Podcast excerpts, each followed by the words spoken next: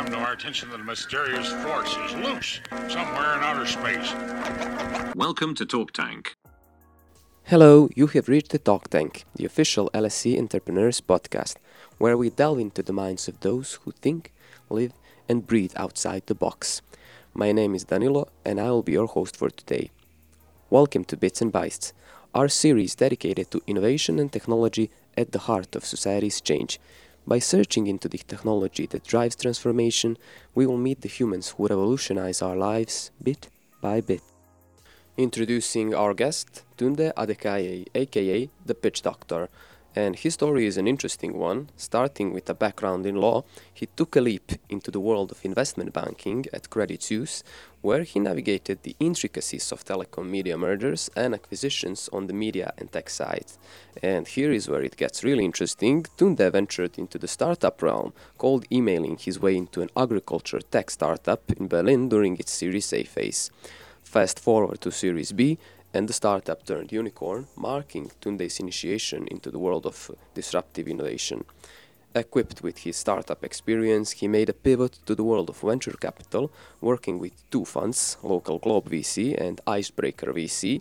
The latter, a pre seed fund, made early investments in the likes of Spotify, and Tunde supported 13 startups in their pre seed stages during his time there.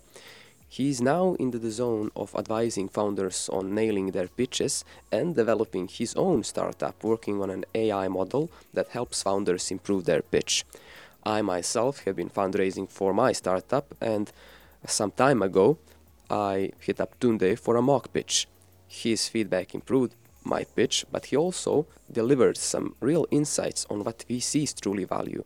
I believe it helped me get positive results so I invite you to join us as he shares his expertise, experience, and valuable tips on navigating the dynamic landscape of startups and venture capital.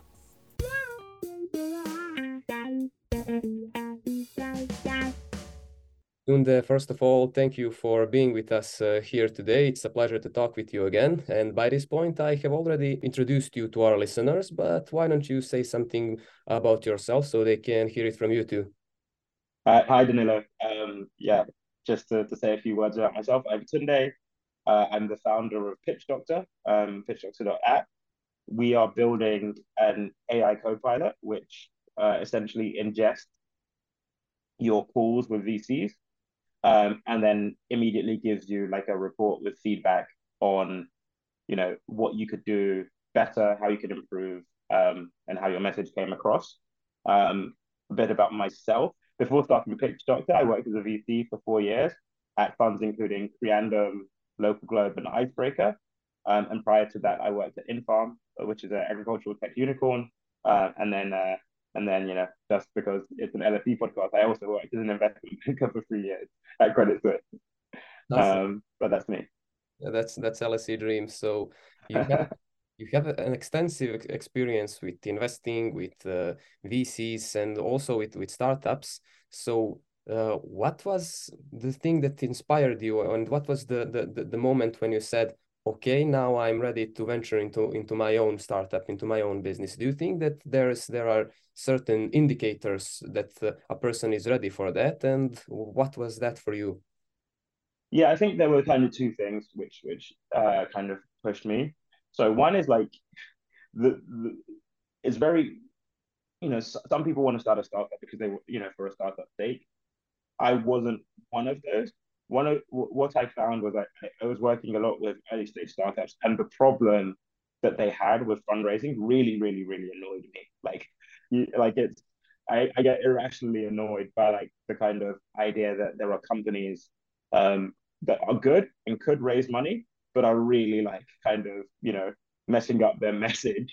Um, and we saw that kind of I saw that on both sides, both as an investor looking at startups and thinking, you know, there's something here, but there's no way I can get this past the investment committee because I don't believe in the founder to, to do his or her job um, at like presenting this because it's not to, to, to be mean to founders, it's because they, you know, they never got a chance to see it before. Um, so that was like one core motivation, that like a real burning problem. And then the the, the second thing is like the I, I kind of did like a risk analysis, right, for for myself personally. So I just moved back to the UK um, from from Sweden. I was living at home with my parents, which you know is kind of embarrassing when you're 29, but you know it's actually very cheap. So you know from a risk perspective, you know there was kind of less financial risk there, and I realized, okay, worst case scenario, I've spent a year, two years doing this, it doesn't work, but I'm pretty sure I can go and find a role um, and a role in the future and continue to feed myself, etc. So from a risk perspective, it made sense. And then this this thing really, really annoyed me. So I was like, I have to, I have to do this and, and try and like make this small corner of the world that I care about. Yeah, that's that's that's awesome. The, the it's in line with the maxim: don't uh, get, don't uh, love your solution, get to love the problem. Yeah, similar, similar, similar thing thing with me. I I got uh, I got an idea for my startup uh, by being annoyed during uh, working with professional selection consulting. Yeah. So more about your more about your startup experience. Uh, uh, I know that I, I know that uh, it's not the core of, of, of your of your business, but why don't we start just from step zero, and that's how to get to VCs. You do have professional experience uh, because you basically uh, used cold emailing to, to, to, to land a job in the startup world into a great uh, startup, agriculture startup uh, from, from, from Berlin. So what are some main routes that you would suggest for young founders that they can use to even get in touch with VCs? Is uh, using more informal routes at the beginning more efficient maybe? Yeah, so, you know, there are I'll give like two sets of advice around this, right? So um, if you have a network, right, unfortunately, the world is really unfair. So use it. Um, you know, one one thing that I actually learned from from Alice, um, the founder of EF, uh, Alice Bentinck, um, was that when they were fundraising for Entrepreneur First, what they used to do is they used to like tag team intros. So they'd go kind of, they'd figure out who they want to talk to, make a list, they'd figure out who's connected to them on LinkedIn, and then they would get multiple people to like make the intro or be like, have you spoken to these guys at the same time? And even though you think okay, sounds counterintuitive, should have worked, it really is really, really effective because the person receiving end is like, okay, like two people have contacted me about this thing in a week. It must be interesting. Or this person in a week, they must be interesting. I'll have a call with them because two people I trust vouch them. And people are always trying to save time. So, you know, if and that's why people take recommendations. That's why you, you look at a movie recommendation to save time. You don't want to waste your time watching something or listening to something or, or hiring someone or you know that that that no one that, that isn't good. So people take recommendations. So that's kind of one thing. If you have the intros use it. Use them. Um, if you don't have the intros and you're kind of cold emailing your way into people's you know inboxes then personalization is key that's like one kind of core aspect um, and so you know for example when i made, wrote that that um, intro that inbound sorry when I wrote the cold email to, to get my role at Infarm, I like figured out who I was going to talk to. I found like the podcast she was on, Claire was on, that's my own boss. Um, but yeah, found the podcast Claire was on, you know, basically tried to figure out everything about that. And then I wrote like a, you know, a very kind of personalized message being like, hey, you know, this is really interesting. Um, or you are really interesting. I saw you on this podcast, and the person really feels like you put time into the message. Um, and then obviously, then that's kind of like how you open, and then you have to kind of pitch yourself, but it has to kind of be succinct and punchy about why you're important. So, how I would advise a startup to do it if they were trying to get in front of an investor is to kind of think about, you know, the three things, the three, four most important things that make them really interesting, the most attractive things, and also like the things which show that you meet the investor's criteria. If I'm doing it for an individual, then I'm kind of doing a similar thing. Like I'm trying to showcase the skills and experiences I have, which align kind of as perfectly as possible with what they want. So if you know they wrote a blog post about something that you know about, then you're trying to kind of connect yourself to that thing. Um, and so yeah, I think I think showing that you've done your research, both on a, like a personalization level, and then like tailoring what you say about yourself to kind of essentially match um, you know what the fund invests in or or, or what's the unique aspects of their business what they're looking for no, that's that's really that's really awesome advice. Uh, so basically, dividing into into, per, into two parts. One of them is network, and the second one being the way you approach or personalize and tailor uh, your your approach to the persons you are you are speaking with. And I, I, I reckon that uh, LSE students, who are most of our listeners, already have a, a, network in terms of, or an entrance to a network in terms of LSE Generate, who is who provides an awesome support. And even LSE by itself is a is a nice nice recommendations when when reaching out. And you mentioned networking being being a really core skill there. Uh, and I know that. Uh, I know some people that are absolutely amazing and naturally talented uh, in, networking. I myself mm, think that I'm mediocre at it. I just tend to be relaxed, and uh, when having informal talks with even VCs, have it uh, in a way that's not too different uh, when from when I speak with my colleagues and or peers or friends about my startups. But I know that uh, uh, especially younger founders uh, have issues with finding a, a sweet spot for networking there. So, what do you think is the what do you think is that spot? What do you think is the way that to seamlessly integrate the pitch into the conversations in some networking event or informal meeting, coffee or? Yeah, I um, it's it's. I think to be honest, it's it's relatively easy as a founder um to talk about your startup. People just typically ask you, right? So like I, I found this in the last month. Like okay, you know, you you enter conversation with someone, and and they say, "What do you do?" And you say, "Like I founded a company." And like oftentimes, I don't actually want to talk about my, like, you know, it's been a bad week. You know, I'm getting kicked in the face by like life and sales or whatever. Or it's not working. And you know, you say I started a company, and people are like, "Okay, yeah, what is it? What do you do? How's it going?" So normally, people will kind of be information seeking um, about about startups and VCs even more so because it's like their whole job. Um, where I would say people like from my perspective as a former VC, where people could improve is like punchiness and clarity of what you're saying. So a lot of the time, sometimes people would describe your the startup, their startup to you, and you really wouldn't understand what it did um, because the, the the description wasn't clear. So I think like actually that clarity is probably one of the the, the cause to like having good and productive conversations. You know, I and this isn't that good of a stat, but I tell people if they ask me about a startup, um, about you know Pitch Doctor, you know, I'll say, you know, we're creating, uh, you know, we're, we're creating like a a co-pilot which literally transcribes your VC calls and provides founders with like analysis on how it went um, right after, and then I'll say something like, you know, we we did a kind of test um, with 40 users and the average rating was like four stars, four out of five stars. With a very early version, and you already um, have like some sugar in there so that someone is like, okay, this is something that's working. It's, and, and also they have like a, a good picture of the idea quite quickly. Um, yeah, I think that, that would be it.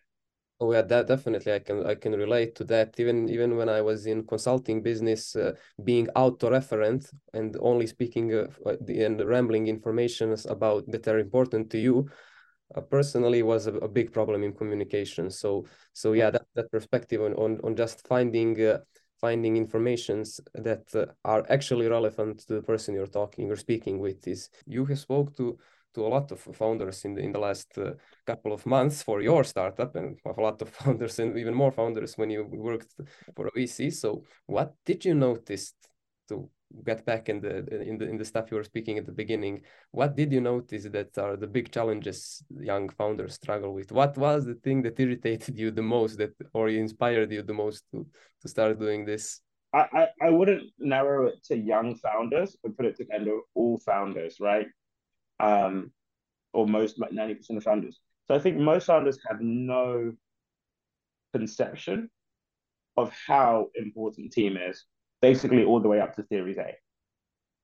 Like they have no conception of it, and like you know that is really like fifty percent of of the investment because it's so early that people don't like everyone has a plan. So I could say, hey, I'm to build an LLM with a million, a trillion parameters, and it's going to work. And yeah, I'm to call it Chat GB, Chat GPT, and like people won't fund me. But if Sam Altman says it with you know Ilya Sutskever, etc., it it works because because the investors are taking a bet on them, mm-hmm. right? Not just taking a bet on, you know, not just taking a bet on on the idea. I think because you know, as a founder, it happens to me as well. You're so in the weeds. Okay, my product's going to do this, going to change the world, etc. Most founders do not pitch their team anywhere near the extent that that they have to. And if the, if the, the, the VC doesn't believe in your team, like you you you've lost, you're not going to get money because at that stage you're basically betting on the execution. Mm-hmm. Yeah, I, I I remember when we did a mock session, the the, the like uh, the the feedback, most important feedback for from you was that I'm underselling my team. Yes, yeah, yeah, exactly. You're underselling your team, and you you had all of this like domain expertise, which was just really like it was kind of being skimmed over, and I'm okay. This whole idea has come out like of of like real life experience with these problems, and you even have people with even more experience with these problems and credentials and reputation in this field in your in your founding team, and like why isn't that coming across? You know, why have you you know why why do people just say something really quick like you know I have seven years of tech experience right and you're just like hey that's not enough you know that's doing what for whom where why.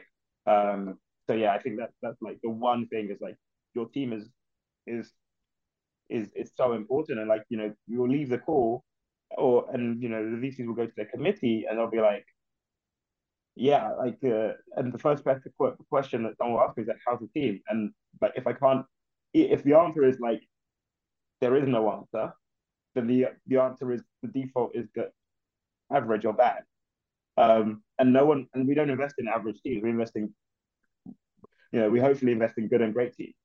So, yeah, averages are failed in in in like uh, venture fundraising and on, on, the team.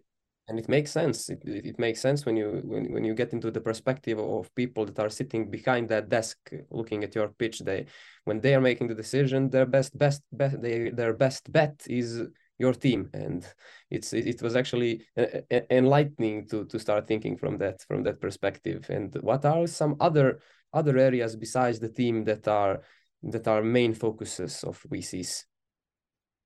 Yeah, so I mean, uh, like the way I think of, and I've, I've been trying to piece this together. I don't know if I'm going to articulate this perfectly here, but the way I now think of of like you know how people are looking at venture investment is there are kind of two le- levers at the early stage. So you're looking if you think about like see how a venture fund works.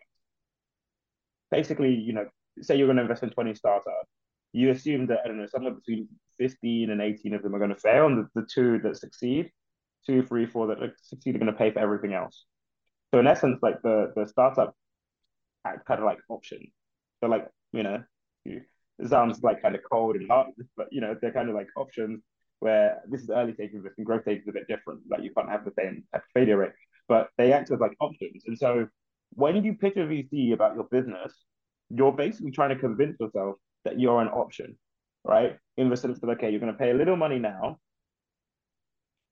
And in the in the future, you're going to be worth wildly more, right? Wildly, wildly more than than what you than, than, than what you're worth today.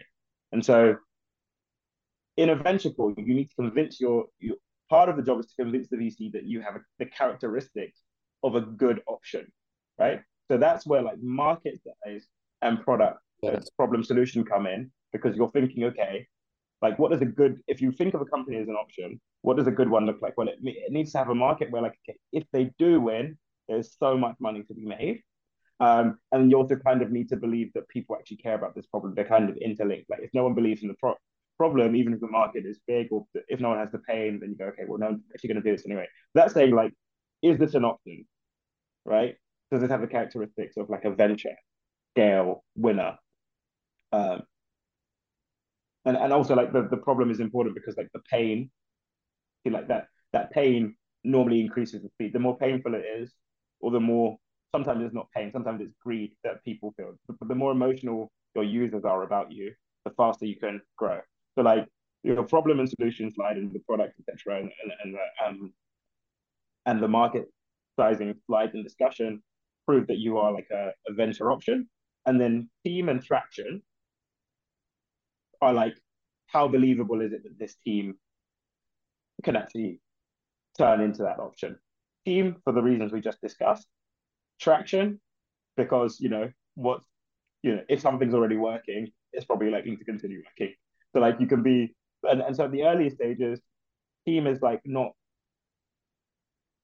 team is more important than traction because normally it's so early. Like you know, you've got 10k revenue, it's impressive or whatever in like a month, but it's not enough to be like, okay, does this go to 100 million, right?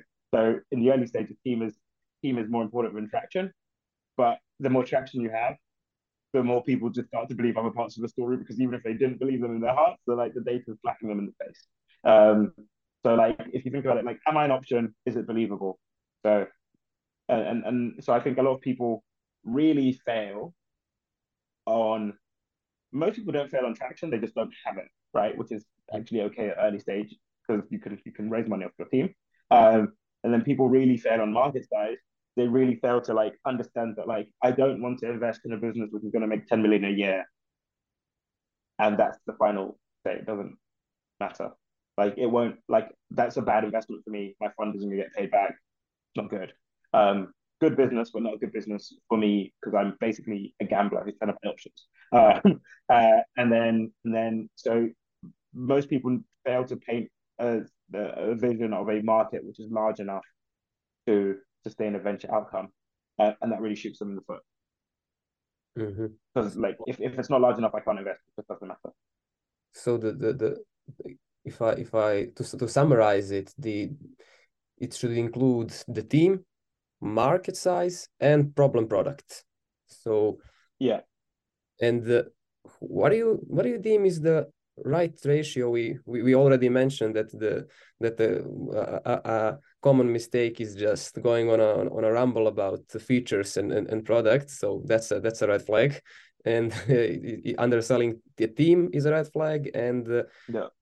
not representing the right numbers for your market size is also a red flag. But what would you deem as a good ratio of how one should focus on the problem product in relation to team or himself or, or the journey yeah i think so i think product is interesting because people need to kind of know what you do to to kind of care but i think what so the the, the problem is often more important than the solution. Not saying that the solution isn't important.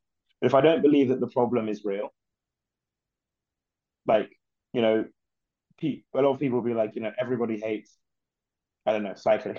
that's mm. a bad example. And you're like, but, but no, that's actually a good example. And I go, what do you mean? Everybody doesn't hate cycling. Like, I like cycling. So I disagree with the problem. So then I stop believing in the solution. Like, okay, yeah, I believe that you can make this solution. I believe it's great. I believe you have great credentials. But like, I don't believe anyone cares about your thing because I don't believe it's a real pro- problem. So okay, I think a lot of things like you you need to make sure that your problem feels actually painful. It's about doing it crisply and using real evidence of like user pain. So I think you don't I don't think of these things in, in, in terms of, of time. I think normally most people spend the correct amount of time on on their problem and on their solution. I just think like the amount, the type of content they have in there is not normally that punchy. And I think the common mistakes are like either like overly philosophical things. So you say, okay, like you're, clean tech startup which does something around like carbon capture, right? And then your problem is global warming is bad. Like, and I mean, yes, true. No one can disagree with that. Everyone agrees that problem, but it doesn't tell me anything about like that customers are going to be motivated to buy you, right? So you can already see like there's a you can say okay, this is a problem, and no one will disagree that's a problem, but it's not strong in like creating the sense that okay, your solution is like the inevitable response everyone is going to take. So it's more, it's less about the amount of time people spend there. And typically, people people do spend a, maybe a bit too much time on their solution, um, but what I would say in terms of like how you actually time pitches is like if you think about it like this, right? You have you probably should be able to get the core of your pitch out, like, and this is without any questions, in 10 to 15 minutes. Mm-hmm. Right. So 10 to 15 minutes is what you're plugging for. And you want to spend, I would say, two to three minutes on your team, right? Mm-hmm. Team, like doing it comprehensively. Um, and I think if and normally people are quite good at timing the rest, they just skim their team and they skim their market size. So two to three minutes in your team, maybe two minutes on the market size. So just make sure you give enough time for those, and then use the rest of your time for kind of like problem solution traction. And normally that could rebalance quite nicely. Um, it's a bit hard to say, okay, you spend one minute on, but like I, I normally say, like, okay, like two to three minutes on your team just to make sure that you do it properly. Uh, so you don't skim over it and market size, so that you do it properly. And then after that, it should fall into place. Awesome. Yeah, that's that's that's a really one of the things that I see as perspective changing there is the notion that uh, founders should focus on just the emotional salience of the of, the of the problem they are presenting. So, for example, if something that am I right in saying that something that would land really well at VC's ears and catch their attention is that, for example, you speak about founders being uh, anxious and inexperienced uh, in, in, in pitching uh, not knowing what to do and uh, wasting their, their their leads their, their their network on unsuccessful pitches. And for example in my in my example uh, what would be great would be speaking about how hiring managers and ceos hate the hiring process that's uh, inefficient that's that relies on reading cvs uh, uh, not uh, not efficient screening conversations and so on and so on. Yeah so so the emotional yeah exactly. So that's it. So it's like there needs to be like an the user or the potential user needs to have an emotional connection to what's going on. Yeah, that catches attention definitely. Yeah, that's, that's yeah. Yeah. Also, yeah. Also, one of the things that was one of the more one of the useful feedback I received from from you, uh, which I actually used to to to successfully uh, win one pitching and win win win a grant last week was prioritizing information. So basically, mm. what what you mentioned also is that founders have 10 minutes, 15 minutes max. In my case, I had I had five minutes, so I had to prioritize. And I really, really, really, really again enlightening. The, the feedback was just left uh, leave out some stuff so they they can ask questions. So basically that's what i did that's what i did and what do you think uh, should what informations do you think should be teased or left out from from from the pitch that are relevant and that founders should expect the the VCs are going to ask them about? Yeah, I um like the way we the way I think about it is okay, what do I have to talk about? Like in every pitch, you have to do. There's no way you can go for a pitch without doing your team, without doing a market sizing, without telling people what your product is, mm-hmm. without telling people what your solution yeah, what sorry, what the problem is, or like the emotional kind of thing that your startup is tapping into. Um, without telling people what your solution is. And if you have launched, then you have to tell, talk about like how it's gone. Yeah. You don't have any options. Uh, so those five, right? And then stuff which means that you're not going to get to, to one of those is really bad for you, right? Because if you miss team, it becomes a question mark, which and a question marks turn into no's, right? If you miss market size, it becomes a question mark. And again, question marks turn into no's. So I would focus on like making sure that those are well covered and clear. And then where startups get really lost with time and like start including loads of information is like, hey, you have a traction slide and there are, you have 10 stats you can use. Use free, right? You, you can't use, you know, you're going to be speaking for five minutes on traction. Or you have a product slide and there are 15 features. Yeah, that's free. That's kind right? of overwhelming yeah, it's over it's overwhelming. People then they don't even get the significance of anything we spoke about. So 15 features ends up being like zero features, whereas three features is three features, and they go, okay, okay, cool. You know, they have this, this, and this, right? So yeah, that's that's kind of how I think of it.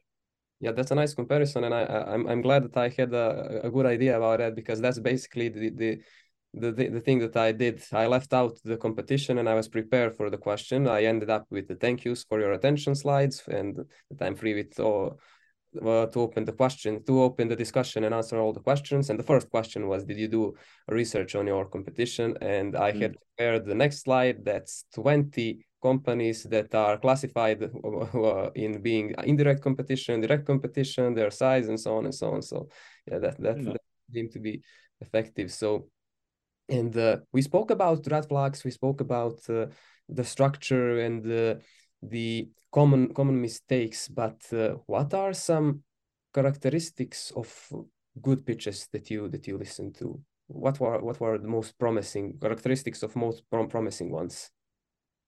Clarity is really really important. So I think any good pitch, like normally in the first like three minutes, you understand exactly what the you you understand what the product is doing and who it's for.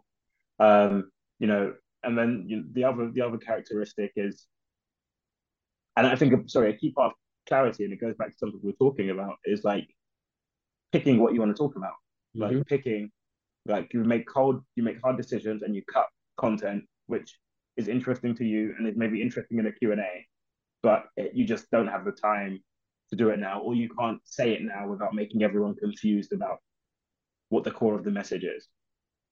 Mm-hmm. Mm-hmm. Yeah. So, ba- yeah, basically, avoiding confusion seems seem to be a really, really, really important uh, factor there.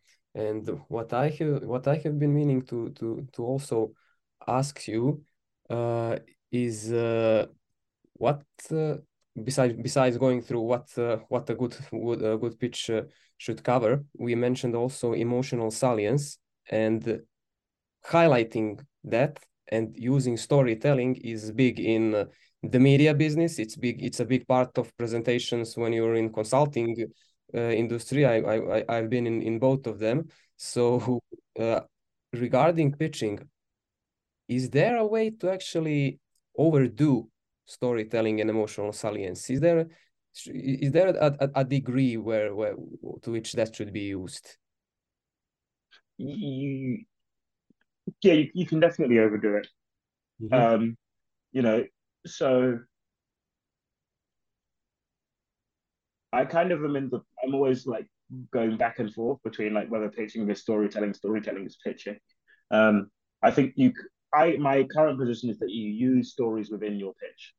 Mm-hmm. So you use stories to make certain points resonate, but every story needs to have a so what, right? So say I'm describing my my product, I might te- I might you know give the one two sentence description of the product and then tell a story about what life is like without the product, mm-hmm. right? And and so I'm um, basically using the story to punctuate like the general point, also people get it exactly like what what we do, or alternatively, if I'm talking about the solution, I might tell a story about what a user did with the solution. You know, this person was, you know, was pitching for a year, didn't really work, they struggled, but then after they used the solution, the pitch went very well. Um, and they, you know, instead of getting one, you know, getting one out of 10 first meetings, they got eight out of 10 first meetings and, you know, or something like that. So I, I think you can use stories in pitch, pitches as weapons, but the, every story that you tell needs to have a purpose. So sometimes people go overboard with storytelling and I've seen a pitch where pitches uh, climate tech pitches where people are just like, you know, the you know, the sea level is rising, ice is melting, and you know, and their thing is like a carbon capture marketplace, right? Mm-hmm. Um, and like that story is probably the wrong story anyway. Like that story is like a wider climate change story, which is definitely related, but like you've just you lost three minutes. What yeah. you should have done is maybe told a story about how I don't know, large multinational corporation who wants to buy carbon credit mm-hmm. um, tried and bought some and spent a million euros or something, and then those carbon credits turned out to, to already be double counted, and so they got they were in a scandal in the newspaper, and that story is really directly like touches your what your company is doing. So there's a so what to it. Whereas the climate change story, the so what, it's like the distance from the story and what you're doing and what you're selling is too far.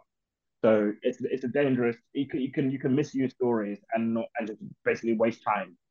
I see. I see your. I see your point there. Just basically, uh, the important thing is that the story is, is relevant and directly directly connected to to the startup, not just not just some broader context. Because chances are you are your if your idea is solving a specific problem, that's gonna that's gonna land well. It's chances are your idea is not ending world hunger or something like that.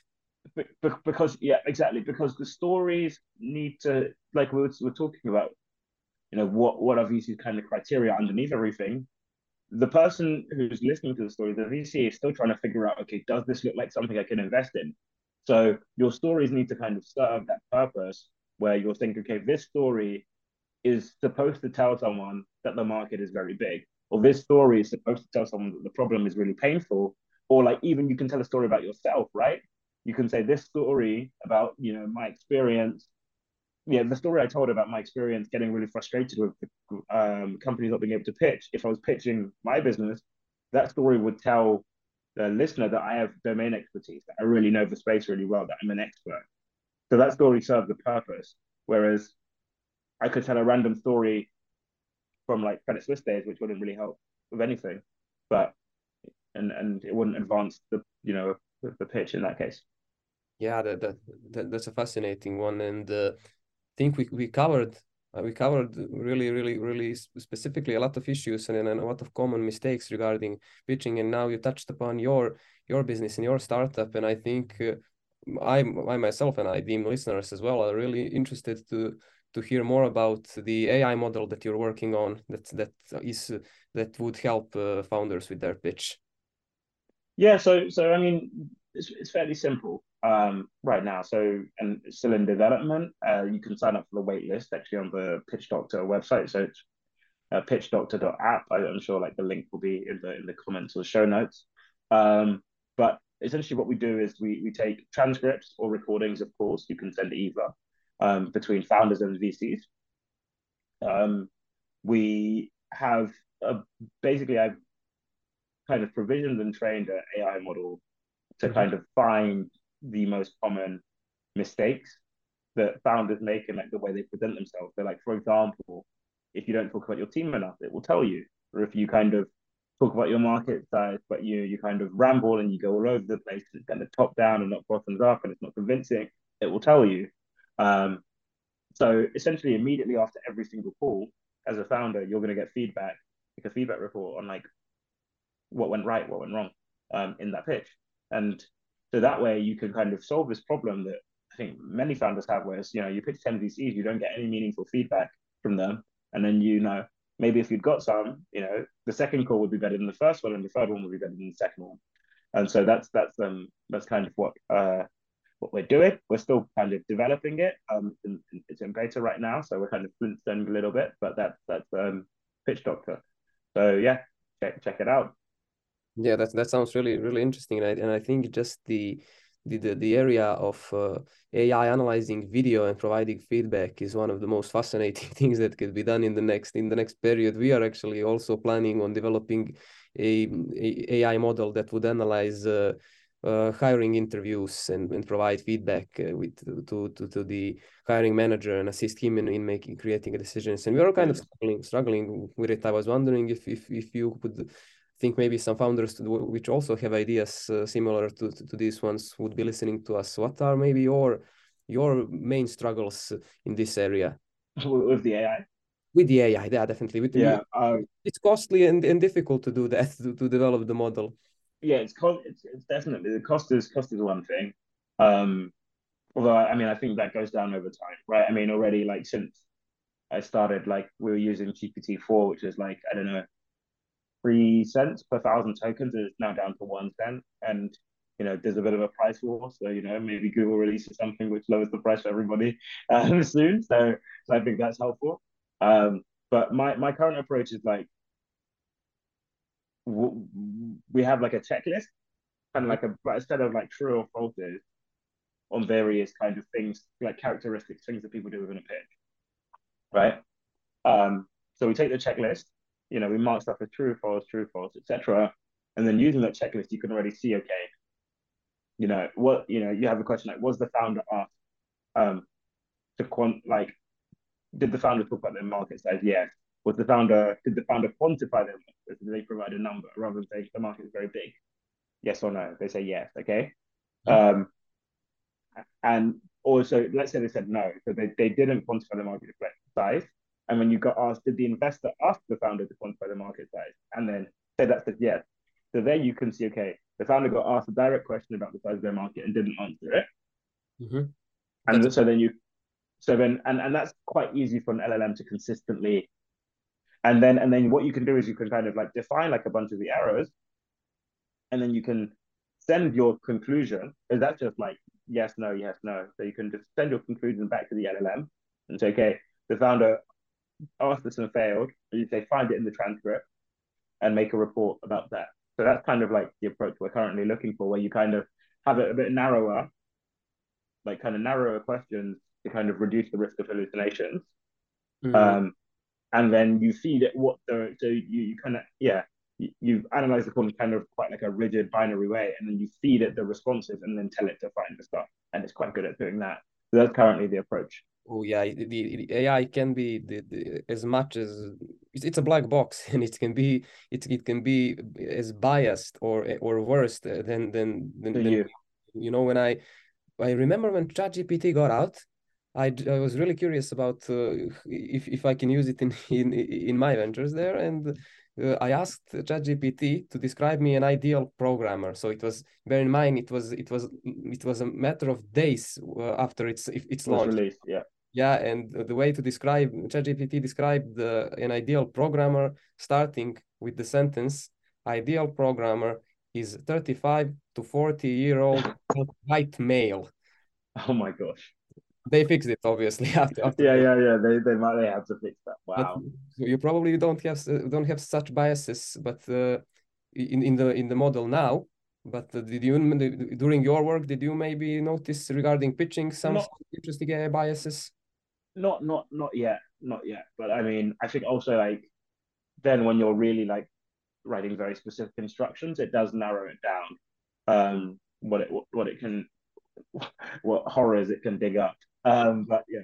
Do you? Uh, and one thing that's interesting.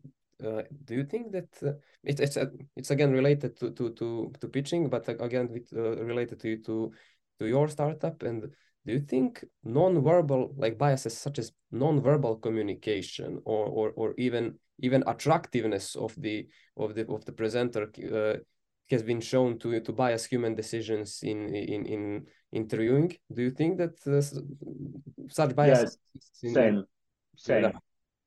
At least the one which has gone away because of Zoom a little bit is height because you can't really tell how tall people are. But like, um, yeah, like all of the biases there are, yeah, they're they're they're present. Um, they're present still. Um, in in in pitching, and it's uh, it's a difficult problem to solve. Um, very difficult problem to solve. Yeah, do you think? Um, do you think maybe do you plan maybe on implementing models that would uh, capture cues of non-verbal communication and then take that into analysis? With, but I deem the technology is not at, at that level yet. I think there's stuff which does like tone, like tone analysis, sentiment analysis, mm-hmm. which you can implement. I guess it's not the it's not the core uh, right now because I mean you can change it. It's a bit harder to change. Um, so, so the core is like really, and this is like leveraging my my knowledge, like my unique angle, right? Is is to kind of like really focus on what you say because that's like the easiest thing to control, and then you know nonverbal communication, etc. Definitely can is something that we'd we'd look to add in the medium. It's the same one. So Tunde, it was uh, it was a real pleasure talking to you. I think that I myself could spend hours hours talking about just this topic, the, the last one we we touched upon. Yeah. Uh, but uh, I'm gonna just ask you if maybe you have some closing words or messages for uh, for our listeners, most of them being uh, young founders or students interested in in in, in tackling their own own or own venture and yeah yeah, I, mean, just check out check out pitchdoctor.app. Um, it's uh, like on there, it's not just products, right? And I think that's one thing we haven't touched on. I've been writing some extremely like detailed um, newsletters and blog posts, really trying to help like explain like things that people don't really tell you about fundraising, or like how to come across convincingly and believable. Um, how to come across as convincing and believable during your fundraise. Um, in in various areas. So like, I think one of the main problems with venture content uh, is that a lot of it is maybe philosophical and it's written for a VC audience. So they're writing we were, they are writing for each other Yeah. and not really to help. So they don't really provide like manuals and guidebooks into how to do X, Y, and Z.